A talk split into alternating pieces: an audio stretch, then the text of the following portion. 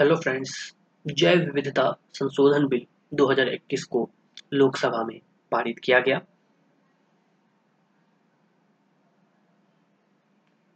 जैव विविधता संशोधन बिल 2021 को लोकसभा में पारित किया गया।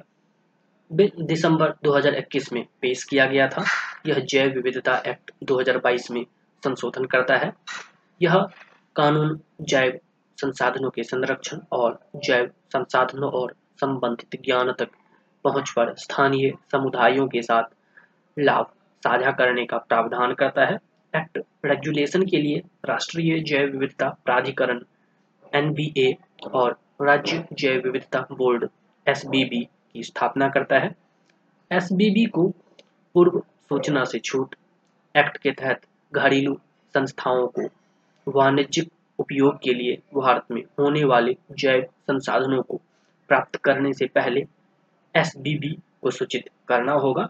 कुछ गतिविधियों को इससे छूट दी गई है। पहला, उत्पादकों और कृषकों सहित स्थानीय लोगों और समुदायों द्वारा उपयोग और दूसरा, स्वदेशी चिकित्सा की प्रैक्टिस करने वाले वैद्य और हकीम। बिल में कहा गया है कि व्यावसायिक उपयोग के लिए जैव संसाधनों से जुड़े ज्ञान तक पहुँच के लिए भी पूर्व सूचना की आवश्यकता होगी।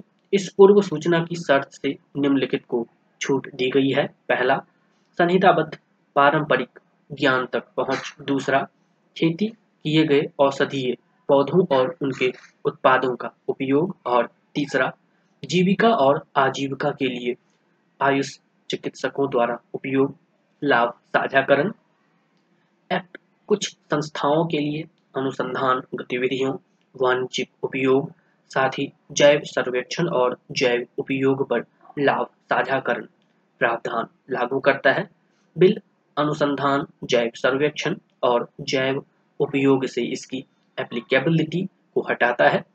लाभ साझाकरण से तात्पर्य लाभ के दावेदारों और स्थानीय लोगों के साथ मौद्रिक और गैर मौद्रिक लाभों को साझा करने की आवश्यकता से है।